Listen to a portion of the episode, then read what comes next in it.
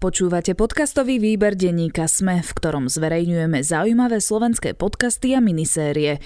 V nasledujúcich minútach budete počuť podcastovú minisériu Ako šafránu, ktorá predstavuje ľudí z moslimskej komunity na Slovensku.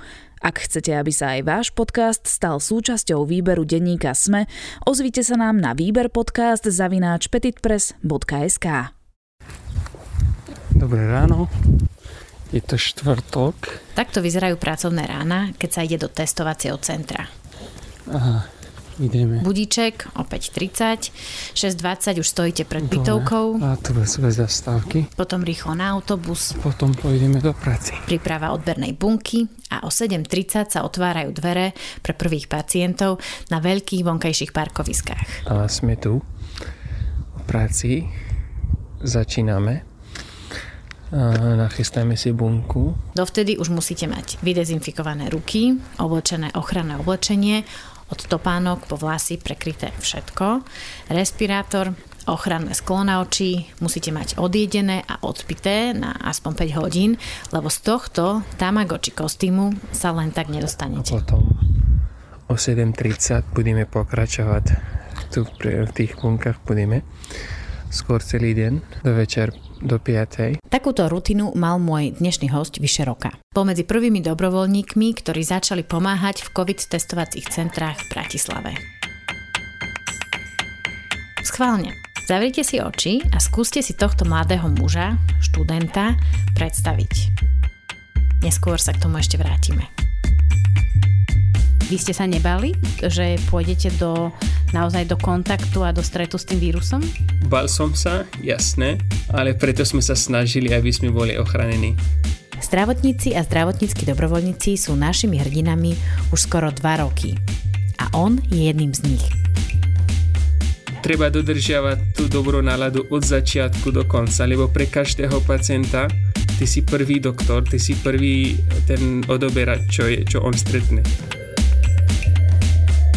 Potom stretnete s pacientmi, ktorí sú vdační za to, takže je to také, eh, že si myslíte, že áno, stojí za to.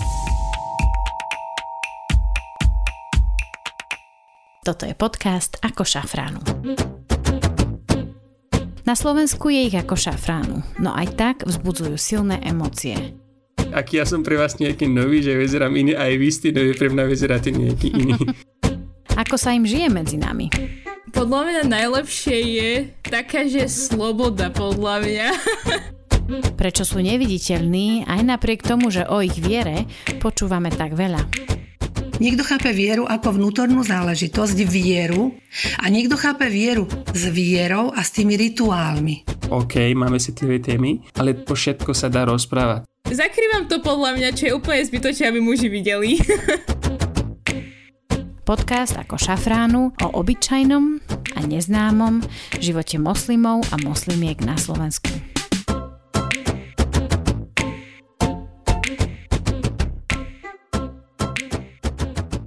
Vítajte pri počúvaní podcastu Ako šafránu, ktorý vznikol ako iniciatíva občianskeho združenia Marína. Moje meno je Katarína Urban-Richterová.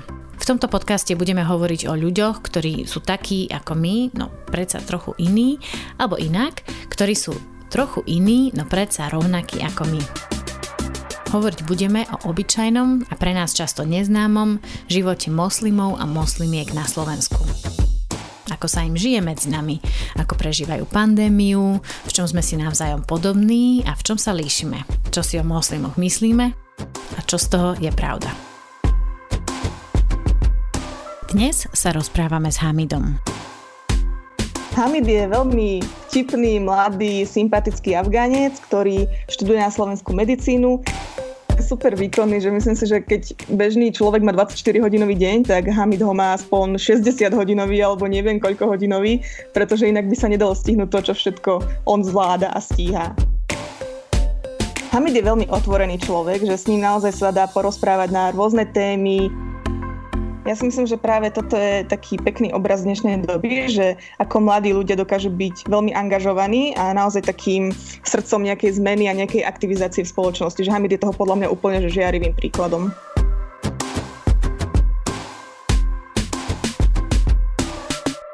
Uh, moje meno je Hamidur Rahman Himat. Väčšinou A kamaráti a kolegovia mi volajú Hamid alebo Himad, to je jedno. Som z Afganistanu.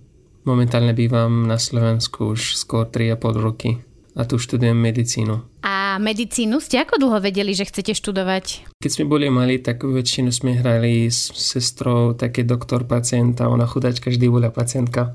Časom napríklad moja mamina bola chorá. Akože od detstva som chcel byť doktorom, ale potom keď sme dozvedeli, že maminka je chorá a potom kvôli tomu aj zomrela, takže potom ten, že, že teraz, teraz, teraz sem len medicínu, to bol vtedy.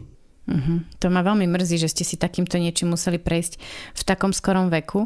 A aké to je študovať medicínu na Slovensku? Je to, je to pohode.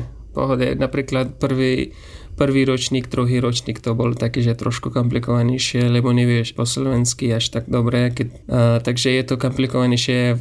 Napríklad našej fakulte my väčšinu máme ústne skúšky. Tam ten, ten strach z toho, že neviem po slovensky, možno tu bude nejaký problém. Takže takéto, uh, bolo také trošku, akože na začiatku, tak komplikovanejšie, ale teraz to celkom ide a dúfam, že to vyjde až do konca. Takže máte pred sebou jeden rok alebo dva roky ešte? Pred sebou ešte, myslím, že ešte tri roky tak je to náročné štúdium, e, jedno z, najťažších asi. A zároveň teda musím povedať, že vaša slovenčina je fantastická, keď hovoríte, že ste tu 3,5 roka. Mm, je to taký trošku ťažký jazyk, čo sa týka gramatiku a všetko sklonovanie takéto, takže ale inak ide to, snažíme sa, aby, aby sme sa zlepšili, aby, aby, to, aby to išlo. Ide vám to super.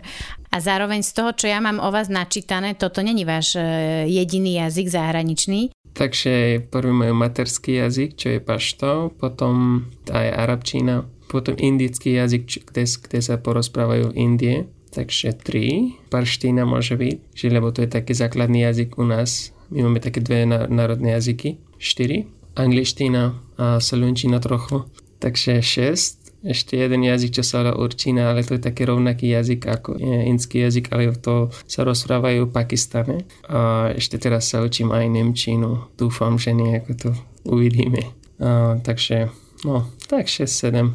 6, 7 až 8, teraz sme to narátali. Vy ste teda od roku 2018 študentom fakulty medicíny a teraz samozrejme žijeme v čase pandémie veľkej a vy už v marci 2020, teda hneď od prvého bodu alebo momentu, keď začal, uh, začala pandémia a bolo treba ísť testovať ľudí, tak ste sa prihlásili ako dobrovoľník. Prečo ste sa vôbec prihlásili? Uh, prihlásil som sa, lebo uh, keď človek chce ísť študovať medicínu, lebo to je náročný odbor, je to jasné. A len toto nestačí, že by človek chcel byť doktorom, ale tam musí byť niečo, že prečo a väčšinou tá motivácia je tá, že si taký ľudský typ a chceš pracovať s ľudom a chceš pomáhať. A keď potom dostaneš, potom je tam, je tam šanca, aby si mohol predtým, aby si končil školu a si pomohol ľudom.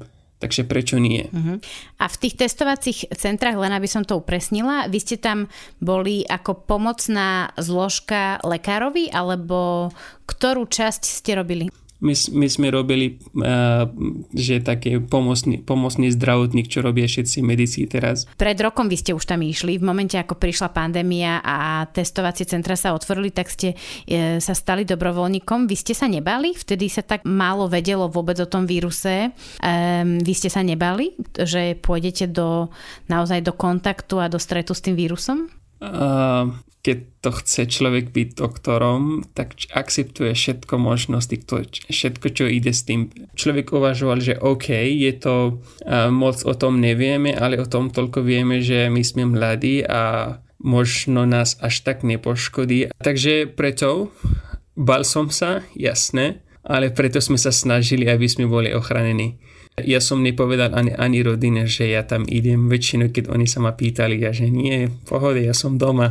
Oni to vôbec o tom nič nevedeli, že ako to je, čo to je. Takže strašne sa bali, že by niečo tak zle sa nestalo. Tak musíme zaklopať na drevo, že to dobre dopadlo zatiaľ a že ste zatiaľ boli chránení vždy. A to, čo počúvame my o zdravotníkoch, je samozrejme, že je to strašne náročná a fyzicky vyčerpávajúca práca. Je to tak? Koľko hodín denne napríklad, keď idete na testovanie, tam strávite? Uh, niekedy len 6 hodín, niekedy 12 hodín, niekedy viac, niekedy menej. Ale je to, je to fyzické také, lebo nemôžete piť počas, keď ste tam. Uh, takže je to, že je to taká trošku náročná práca a potom stretnete s pacientmi, ktorí sú vdační za to. Takže je to také, uh, že si myslíte, že áno, stojí za to že to je práca, čo stojí za to.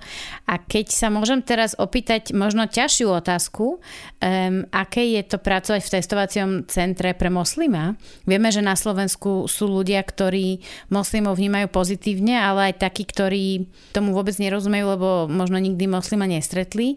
Stretli ste sa s nejakými zvláštnymi reakciami? A neviem, či doteraz by niekto, nejaký pacient vedel, že som moslim, lebo o tom ani nevyzeráte, že ste moslim alebo nie. Možno vyzerám tam kvôli farbe plety, že není som Slovak, ale inak doteraz som takoto stretol. Akože OK, ako pár reakcie, takto som sa stretol, ale v každej krajine máme takéto ľudí. V každej krajine môžete mať rasistov, môžete mať agresívne ľudia. Potom uh, treba uvažovať aj druhú stranu, ktorej tá COVID-19, lebo väčšinu máme ľudí, ktorí nemajú dostat, dostatok informácie o tom a počuli nejaké mety Takže treba sa na to pozerať aj z tej druhej strany, že ako pacient treba, treba rozmýšľať, že áno, OK, je to pacient je agresívny, možno trošku rasistický, ale on je pacient. On nevie moc o tom, takže možno má nejaký zlý deň, alebo niečo, niečo podobné. A ešte stále robíte v testovacích centrách, či nie? Áno, stále robíme tam, ešte robíme s Equitou, ktorá je taká organizácia, možno ste počuli, taká organizácia, kde dvakrát za týždeň ideme pod mostom La Francuni, tam a ponúkneme tých bezdomovcov, také zdravotné starostlivosti, čo sa týka, ak má nejaké urazy alebo nejaký problém, tak tam pomáhame. Takže aj tam idem, potom ešte niekedy na Červený kríž. Takže celkom, celkom ma to baví a dobre to ide. Hamidovi rodičia žiaľ zomreli predčasne, má však 9 súrodencov a širokú rozvetvenú rodinu. Teraz súrodenci, súrodenci oni žijú v Pakistane ešte. Samozrejme, žiť v cudzej krajine sám nie je vždy jednoduché. Uh, to, není to ľahké, je to jasné, lebo chvala Bohu, my máme, taký, my máme dobrý stav a človek, človek sa na to spomína, jemu chýba tak ten kolektív a všetko, my, my sme také ľudia, že máme veľké rodiny, takže keď si potom tu sám, je to také trošku ťažké, ťažšie, ale ja, som, ja by som povedal, že skoro som také zvyknutý, lebo keď som mal 13-12 rokov, tak ma poslali do internetovej školy, takže až už neviem, viac ako 10 rokov, že som daleko. Doma som bol len, keď sme mali prázdniny, takže tak zvyknutý by som povedal. Takže už ani nie ste nejaký osamelý alebo nemáte taký pocit, že ste taký sám? Či sem tam príde ten pocit? Uh, jasne, že príde ten pocit niekedy, ale človek sa učí a človek povie, že áno, som tu, lebo mám nejaký cieľ, nejaký, niekam musím dostať, takže človek sa naučí s tým žiť a pokračovať tým ďalej na Slovensku e, je ťažké si nájsť priateľov podľa vás, keď je človek cudzinec na Slovensku a žije tu tak dlhodobo, ako vy tu žijete? Nájsť priateľov není len na Slovensku, ale všade je to ťažké. Ale s časom, keď človek potom študuje alebo ide do, do vysokej školy alebo začína pracovať, tak ten kontakt sa rozširuje a potom nájdete oveľa, oveľa kamarátov. To potom, to potom vôbec, vôbec nevadí, či ste zahraničia alebo či nie, ale ten, ten kontakt je dôležitý. Tak vy vyzeráte veľmi komunikatívny, takže predpokladám, že tak ako sa usmievate, že už teraz za tých 3,5 roka už tu máte dosť kamarátov. A, a nie len teda ľudí, z, ktorí prišli s vami, alebo študentov, spolužiakov, ktorí prišli s vami z Afganistanu, ale už aj Slovakov. Správne hovorím? Veľa kamarátov už mám a hlavne z práci, kde pracujeme a väčšinu, lebo oni sú mladí ľudia, spolu jeme, spolu máme prestavky, všetko, takže veľmi dobrý čas máme medzi sebou. Je témou pre vašich slovenských priateľov, alebo bola to téma, že ste moslim? Ja si myslím, že ani jeden z mojich kamarátov nebol taký, že by nerozprával so mnou, alebo nekomunikoval so mnou len kvôli tomu, že, nie, že som moslim, alebo ako. Ja som to nesítil. Aj keď mali, takže ja som to nesítil. Čo sa týka z toho, jasné, je to taká nová vec. Není sú viac moslimov na Slovensku a keď, je, keď máš niekoho kamaráta, ktorý je moslim, takže jasne sa pýtaš veľa otázky, tam porozprávate o tom, napríklad väčšinou. A my robíme odberu miestach väčšinou, takže tam skôr 12 hodín sme tam, že ráno o 6 začíname, večer o 6 končíme, tam máme také prestávku, ale a potom te, máme také bunky v tom vnútri, napríklad jeden je odoberač, druhý je asistent, takže s tým asistentom si si také skôr 12 hodín. Takže tam rozprávate aj, aj o kultúrach, aj o muslimov, všetko o tom bavíte, lebo je to taká, ja by som povedal, že že ako keď, keď, si, tak, keď si taký trošku roz, um, napríklad není si ako Slovak, tak, tak si taký prípad pri nich, že by ste o tom rozprávali, ste o tom bavili. Takže jasné, ja si to zoberiem ako veľmi pozitívne. Je to veľmi dobré, že oni, uh, oni o tom rozprávajú a ešte napríklad pre moslimov by som povedal, že, že treba uvoľniť ten priestor ľuďmi, že nie, že zbraniť, že OK, o tom nerozprávame, alebo ako, že je to taká citlivá téma, OK, máme citlivé témy, ale treba trošku uvoľniť, aby že o všetko sa dá rozprávať, o všetko sa dá baviť. Takže vy sa z toho aj potešíte, keď hovoríte, že treba to trochu uvoľniť, že keď niekto príde za vami, dajme tomu nejaký kamarát alebo niekoho, koho len tak menej poznáte, sa vás pýta, že či ste moslim alebo zistí, že ste moslim, tak sa vás bude na to pýtať. Vy sa z toho aj tešíte, že sa vás pýta, lebo ako keby prejavuje taký záujem väčší o vás? To je jedna vec. A druhá, že ak počuli niečo, čo není pravda, tak ja môžem povedať, čo je pravda, lebo ja, ja som ten, ktorý má tú vieru Takže je to je jasné, že z toho sa teším. Uh-huh. A čo sú také najčastejšie otázky, ktoré sa od, e, od Slovakov k vám dostanú o tom, že ste moslim? A niekedy srandujeme o tom, že ak, ako moslimovia napríklad muži môžu mať 4 ženy a prečo, prečo žena nemôže mať 4 muži. Takže takto napríklad O, oni, oni sa pýtajú aj o tom, o kultúre a ešte napríklad otázky, čo sa týka iné náboženské veci, uh, svadby napríklad, uh, taký normálny život, že ako u nás prebieha, potom väčšinu sa ma pýtajú, že prečo nepijem alkohol a takéto. Vojna, že prečo je tam vojna, prečo muslimské krajiny majú také vojny. Takže všetko v tom, lebo väčšinu my, čo vidíme, čo, je, čo ukazuje média, väčšinu tam to není pravda. Hamid je praktizujúci moslim a ako sám hovorí, snaží sa dodržiavať pravidla Koránu, ako sa to len dá, preto aj nepije alkohol. Moslimská viera má 5 základných prikázaní medzi nimi je modlitba 5 krát denne a dodržiavanie sviatku Ramadán. Dá sa vôbec na Slovensku počas bežného dňa, kedy máte školu, prácu, koničky alebo v dnešnej dobe pandémiu a prácu v testovacích centrách, dá sa to dodržať a modliť 5 krát denne? Niekedy je to ťažké, jasné. Uh, väčšinou tie časy sú také, že prvý je úplne ráno, úplne skôr, že človek je doma. Potom posledné dve, to sú večer, takže aj vtedy človek je doma. Takže tri máme vybavené aj tak. Ak človek chce, takže môže. Bez toho, aby mal nejakú výhovorku, že áno, nemôžem, alebo niečo tak. A tie dve, čo je skôr na obed a potom po obede, to sú, niekedy je to taký trošk, trošku problém s tým, uh, lebo väčšinou keď pracujete alebo ste v univerzite, že nemôžete sa dostať, ale tá muslimská viera není taká, že vôbec vám nedávajú takú možnosti. Ak ne, nemôžete alebo nenájdete miestnosť, aby ste tam modlili, môžete to spraviť, keď potom máte šancu a máte, máte miesto. Takže napríklad, keď ja sa vrátim z práci a nestihol som alebo nemohol som o práci modliť, tak potom robím eh, doma. Že je to také, že náhradné. Uh-huh. Náhradná modlitba. Hej, náhradná modlitba, ale je to, že keď dostanem domov a mám možnosti, takže vtedy potom, potom robím. Uh-huh. A niekedy sa vám darí modliť, dajme tomu aj chodíte na Univerzitu Komenského, že na Univerzite Komenského v budove na univerzite si nájdete možno nejakú miestnosť. Bohužiaľ v univerzite takéto niečo neexistuje, aby napríklad sú tam také malé kostely v každej, každej fakulte, že keď niekto chce modliť, tak môže tam ísť, ale čo sa týka muslimskej viery, napríklad v našej fakulte, v lekárskej fakulte máme veľa veľa moslimov, lebo sú tam veľa zahraničných študentov, oni sú z Iránu, z Pakistanu, z Saudskej Arábie, že veľa, veľa sú tam, ale takéto niečo neexistuje. Čo sa týka práci, práci väčšinou sa nedá, lebo si takým oblekom, že je to také trošku veľmi ťažké, že aby, aby si vydezinfikoval všetko potom.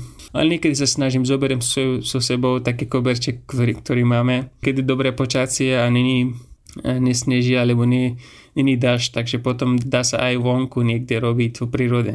Takže hej, nejako, nejako to riešime, ale niekedy sa to nedá. Ja som čítala na vašom Facebooku, že celkom napínavý bol minulý apríl, keď eh, samozrejme bol postný mesiac Ramadán, ako sa rieši napríklad Ramadán počas lockdownu a počas toho, ako v testovacích centrách musíte e, testovať a nalačno. Uh, v Ramadáne som nešiel testovať, lebo bolo to veľmi ťažké, vtedy sme mali aj skúšky takže je to veľmi náročné s tým takto, takže som nešiel vtedy. A jasné, že to bola taká trošku iná nalada, úplne niečo nové, čo sa týka Ramadánu, lebo ten Ramadán je také, že my jeme spolu, sedíme spolu a varíme spolu. Takže je to taká spoločenská niečo. Potom kvôli pandémie nemôžeš mať všetko tie príležitosti, kto má ten Ramadan. Takže jasné, že bolo to ťažké. Ale človek môže akceptovať ťažké veci, aby to branil ešte horšie veci, že čo, čo sa môže stať z toho. Takže bol to iný uh, lockdownový ramadán ako iné, po iné roky pre vás.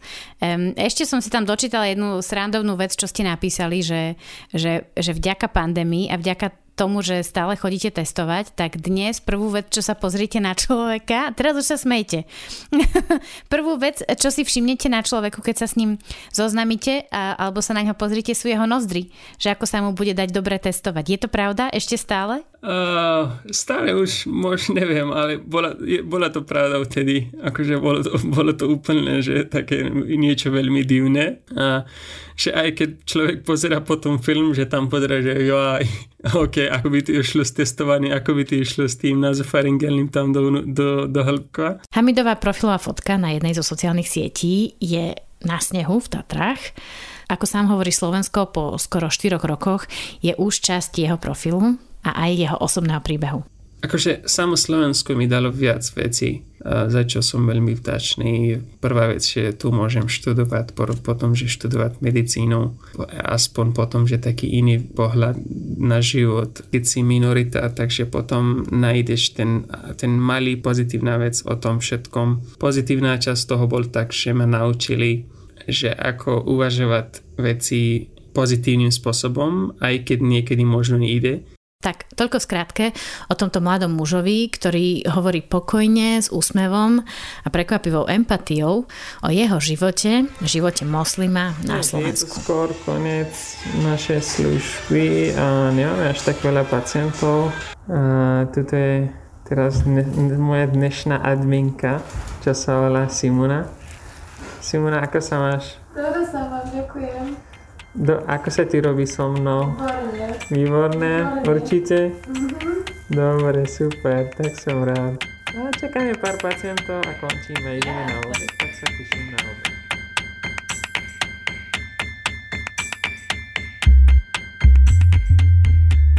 Vráťme sa späť k mojej otázke z úvodu podcastu. Ako ste si predstavovali toho mladého študenta medicíny, ktorý vstáva o 5.30 ráno, aby mohol odberať ľuďom vzorky nebezpečného vírusu? A ako ho vidíte teraz, keď viete, že sa volá Hamid, že je z Afganistanu a že je moslim? Je to iný obraz? Takto nejako fungujú stereotypy alebo škatulkovanie, ktoré náš mozog cieľene robí, neúnavne, každý deň, nielen pri moslimoch, ale aj pri ceste, jedle, zvieratách. Všetko okolo nás rýchlo vyhodnocuje a dáva do dopredu pripravených škatuliek. Niekedy mu chýbajú vstupné dáta a tak siahne po iných ako vlastných skúsenostiach. A to môžu byť informácie z médií, novín, z rozprávaní známych alebo neznámych. Takéto škatulkovanie robíme všetci, je pre nás existenčne dôležité. Niekedy však môžeme ísť sami proti sebe, keď veci, ľudí alebo podnety okolo nás hádžeme do škatulky, do ktorej nepatria. A tak sa vráťme teraz späť k nášmu podcastu. Prečo potrebujeme podcast o moslimoch na Slovensku? Halo, halo, spýtam sa. Volám sa Miška Pobudová, som spoluzakladateľka a riaditeľka občanského združenia Marina Marina je mm, občanské združenie, ktoré sa venuje integrácii utečencov a cudzincov do slovenskej spoločnosti. V roku 2015 Michaela s ďalšími dobrovoľníkmi zo spoločenstva Ladislava Hanusa založila aktivitu Kto pomôže. Po jej úspechu a veľkom ohlase na Slovensku v roku 2017 spolu založila občianske združenie Marina. Marina znamená prístav, respektíve e, prístav na mori, kde sa môžu ukotviť lode. A teda dnešní vaši klienti v Marine sú kto?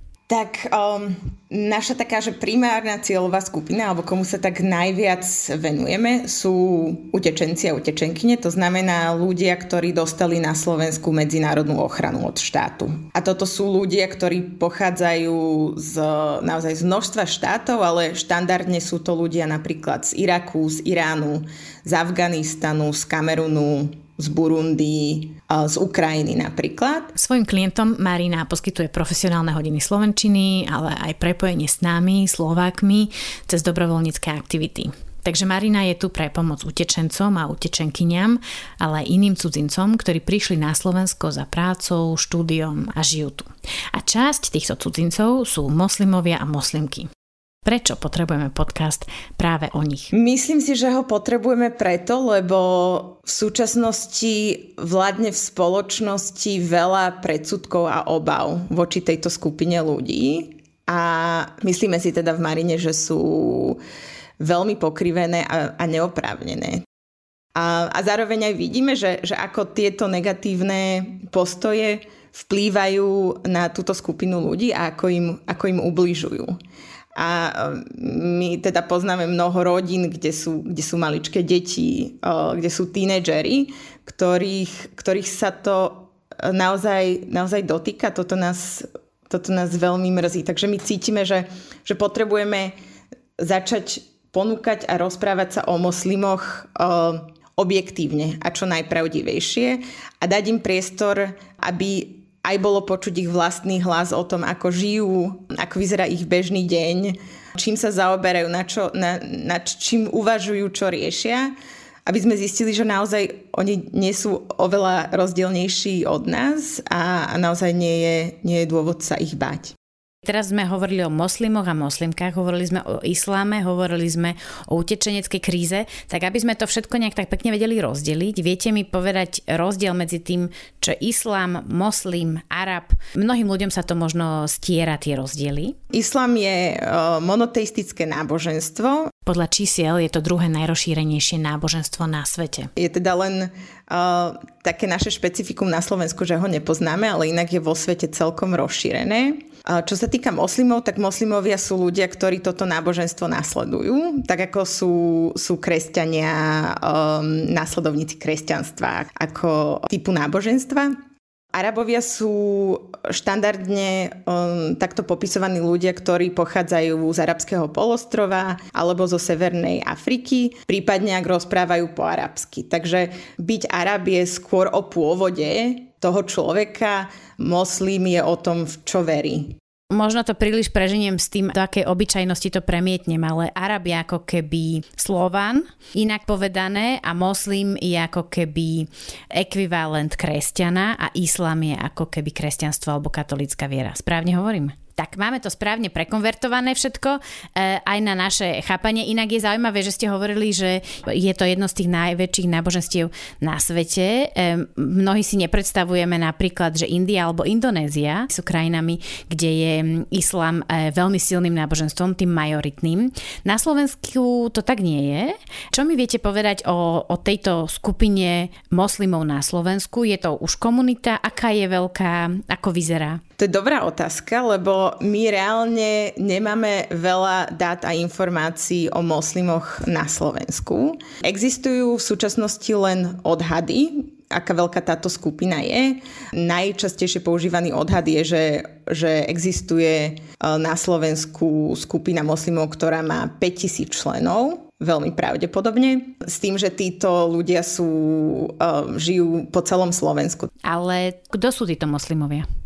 Moslimovia, um, tak ako aj kresťania, môžu byť naozaj rozmanitá skupina, čo znamená, že môžu to byť slovenskí občania. Ďalšia skupina sú určite utečenci a utečenkyne, ktoré prichádzajú častokrát práve z moslimských krajín. Um, a sú to aj migranti, ktorí tu prišli za prácou alebo za štúdiom. Uh, tak ako ste spomínali, tak napríklad Indonézia má konzulát alebo veľvyslanectvo túto, takže že vlastne aj uh, pani veľvyslankyňa, jej manžel, jej rodina sú moslimovia.